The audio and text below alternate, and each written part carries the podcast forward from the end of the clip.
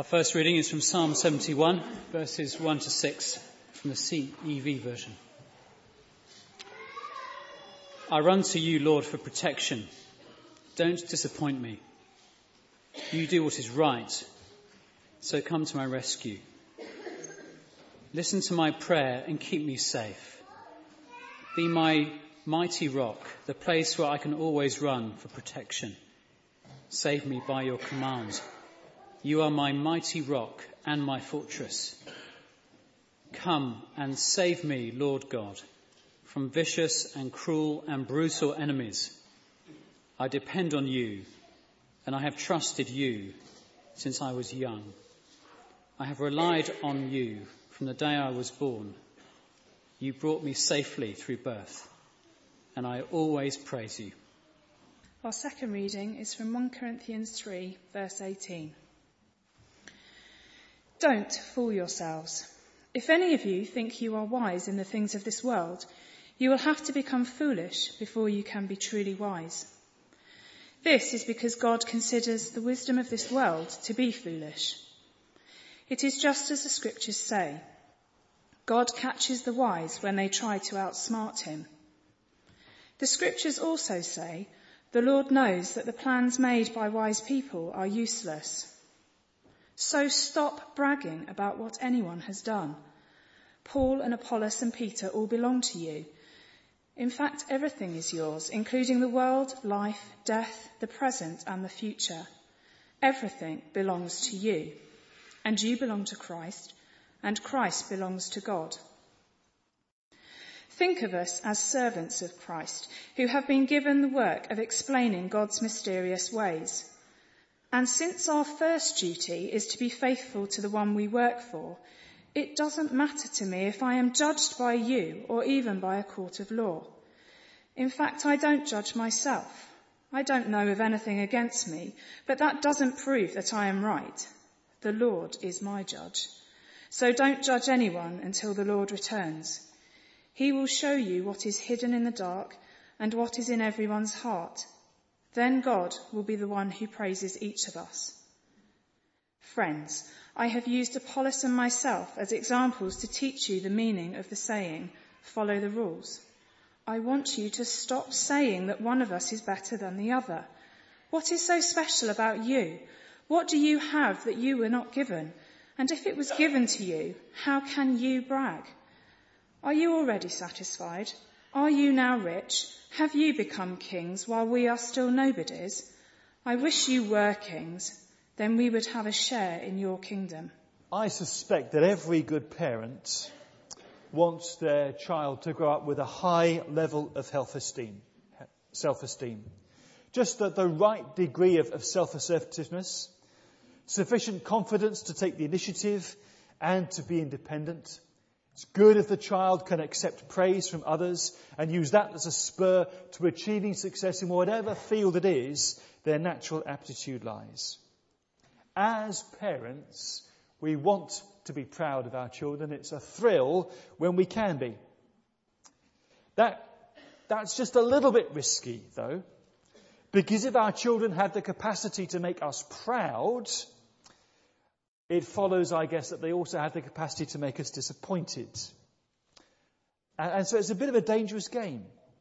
Because if you feel pride and you want to feel pride, um, communicating that sense of pride can really lift a child up to the heights. But if you want to feel proud and you feel disappointed and you communicate that disappointment, that can be devastating for the child. It's a, it's a, narrow pathway that we tread in terms of building them up when they succeed and, and not kind of pulling them down when we feel, oh, you could have done better there. For a child to have a robust self-confidence, a parent's approval and affirmation has to be really detached a bit from the child's achievement or success. Because they need to know, they need to be able to cope with failure, and a parent's disappointment in them doesn't help them cope with failure. We need to be affirming them in the bad times as well as the good, or finding a way to do that somehow. The trouble is that parents sometimes fall into the trap of being extremely competitive. to the point of being almost desperate, it seems. It is a bit of a parody. Desperate for their child to succeed. And they want the child to do better than they have themselves, particularly parents who say, well, I didn't get the opportunities when I was young, so I want my child to have opportunities, and I'm going to make sure that they make the most of them. That can be quite pressurizing sometimes. Pressure to, to succeed, to be the best. It might be to be the quickest runner, the, the fastest reader, uh, to score the most goals, to get the best results, to go furthest. Parents are desperate sometimes for their children to do well. And we can sometimes almost foist our own securities on our children.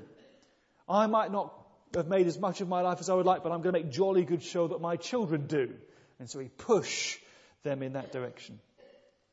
Please don't get me wrong. I'm not saying we shouldn't take pride in our children at every available opportunity. We should never hesitate to praise them when they do well. But when that pride edges over into competitive wanting our child to be better, brighter, and more successful than others, then we need to be aware. Because a child's achievement and success needs to be celebrated, especially when they know that they are not the best. They still need to know our support at times like that.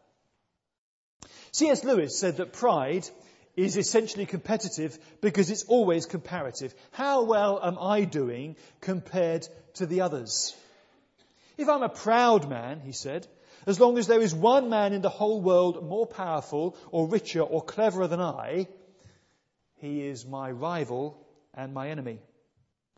A proud man is always looking for a vantage point to look down on things and people. And of course, as long as you are looking down, you can't see something that's above you. Lewis has a point. Pride can corrode our relationships with others. If we are especially insecure, it's hard to resist the temptation to big yourself up by putting others down. That's why those who have to tell everybody else just how well they are doing, or sometimes just how well their child is doing, can sometimes betray just a little bit how a little bit insecure or maybe inadequate they feel deep down inside. And if we're not feeling secure with ourselves and in our families, then we can always be looking for ways of getting an edge over everybody else because we're always looking over our shoulder to see who's catching up, who's threatening our position, our status. So pride doesn't admit to any weaknesses because that would be to expose a, a, chink in your armour which someone else could use against you and you don't like being vulnerable. Pride won't stoop to serve other people because, well, you have your position to think of and, and what would other people think of you if they saw you debasing yourself to do that or, or to talk to that person. And pride can lead to small-mindedness because we feel more important if we are a big fish in a small pond if we are the one and only. So we cut ourselves off from everything that might remind us of how significant we really are on the world stage. And we pretend that the world we've created around us would stop turning if we were no longer at its centre. The philosopher Spinoza was right to say that pride is pleasure from a man's thinking too highly of himself. It's overestimation of oneself by reason of self love. If I'm proud, I won't make room for others in my world. You know that reading from 1 Corinthians, Paul has a go at those who are being proud. He says, you know, what reason have you got to boast? What have you got that you did not receive? He asks them. Recognize your indebtedness to God in some way, shape or form.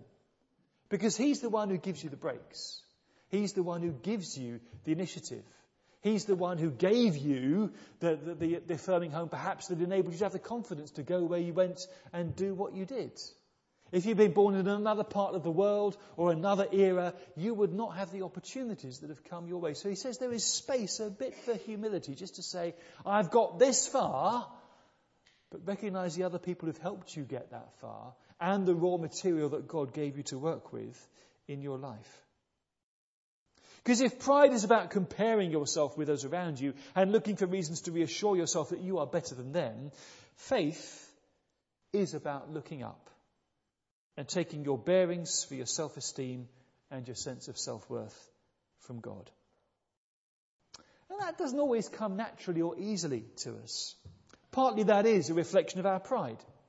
It makes us feel good if we can look round and see, well, I'm doing better than other people. And you never find yourself of being in a position where you can look down on God and say, I'm doing better than God here. It just doesn't happen.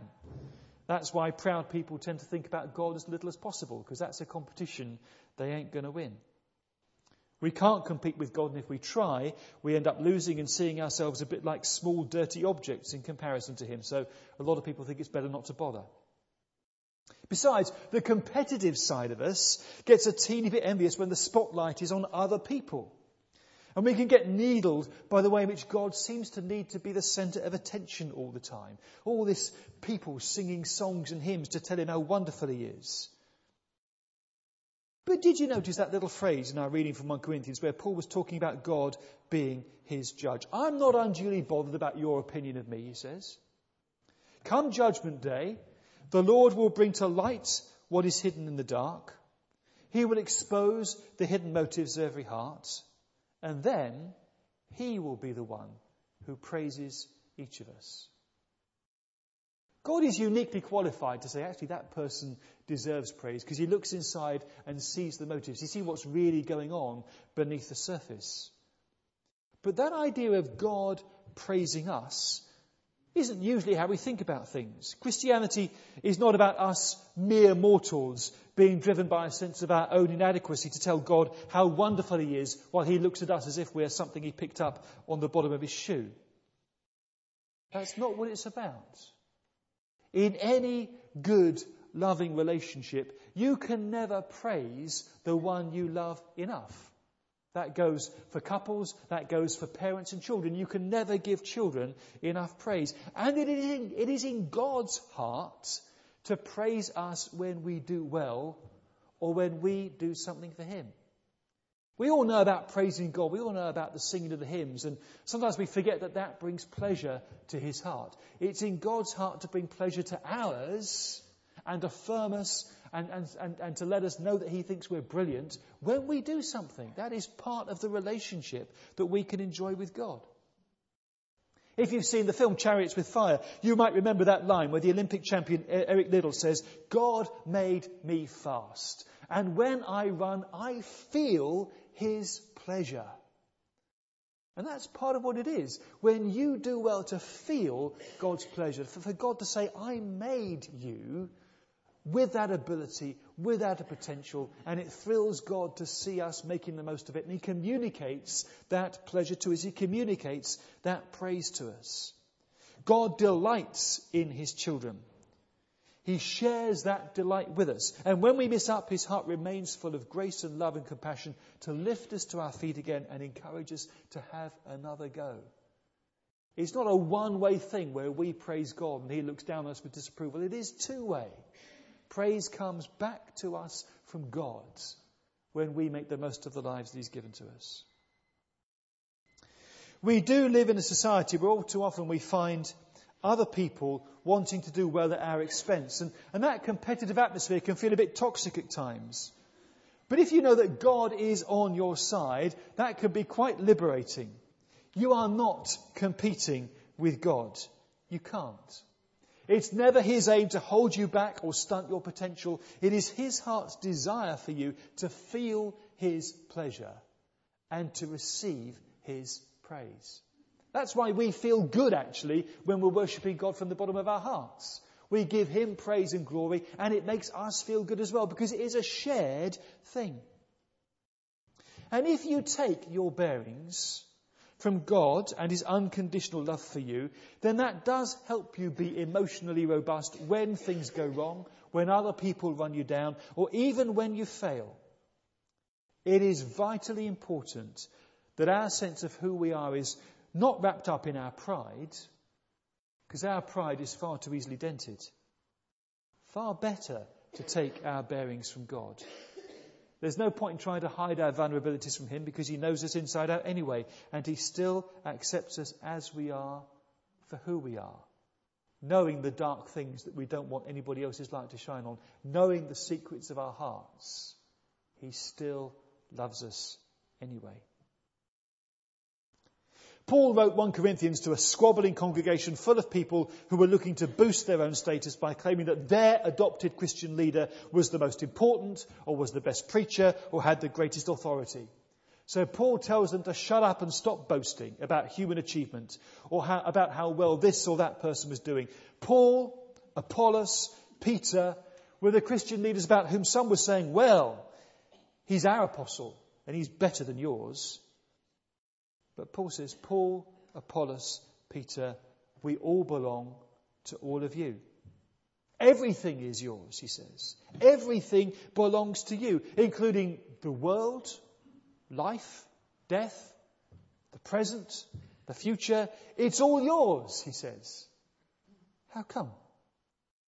Well, all these things are yours, and you are Christ's, and Christ is God's. And if you belong to Christ and Christ belongs to God, then everything that belongs to God belongs to you because you belong to Him. So it's all yours, he says. The world, life, death, the present, the future, the lot. Paul seems perhaps to go off on a bit of flight of fancy at this point. But what's he trying to say? If everything is already yours in Christ, if you have received all that as God's gift to you, there is no need to be constantly striving after success, or striving after happiness, or striving after fulfillment, or striving after achievement. For the proud person, there's always a greater achievement to aspire to, another mountain to claim, another award to win, another success to chalk up. And even if you do reach the absolute top, there is still the desperate need to stay there for as long as possible before somebody else tips you off. If pride in my achievement is replaced by trust in Christ, then everything I need for my inner sense of identity and self worth is mine in the knowledge that I belong to Christ. And that is the ultimate security. And that doesn't mean that we can't be proud when things go well because we feel God's affirmation of us.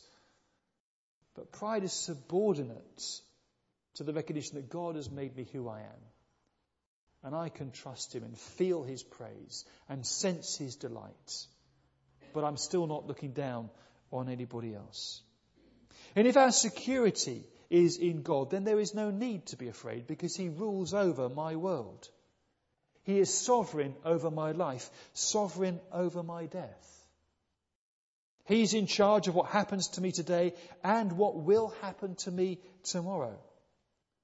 The things that are outside of my control are in His. So I don't need to be afraid of what might happen. I don't need to be afraid of what other people might think of me. I don't even need to be afraid of failure. These things, if they happen, affect us. Of course they do. But the essence of who we are is secure in Christ, in God. And if I achieve success, it's not because I'm looking for recognition or affirmation or something to bolster my self esteem. It's because knowing I am loved unconditionally by God releases me to be the best that I can be. Knowing that one day I will hear Him say to me, Well done, good and faithful servant. Enter into the joy of your Lord. And it will be as much of a thrill for God to say those words to me as it will be for me to hear him say them. So Paul says there's no room for boasting, just a glory in the grace of God that brings delight in living for him. God is no competitive parent. He's just a heavenly father who loves each one of us with all his heart and will always do so, no matter how well we do or how badly we stuff up. His love is constant unconditional, and unchanging.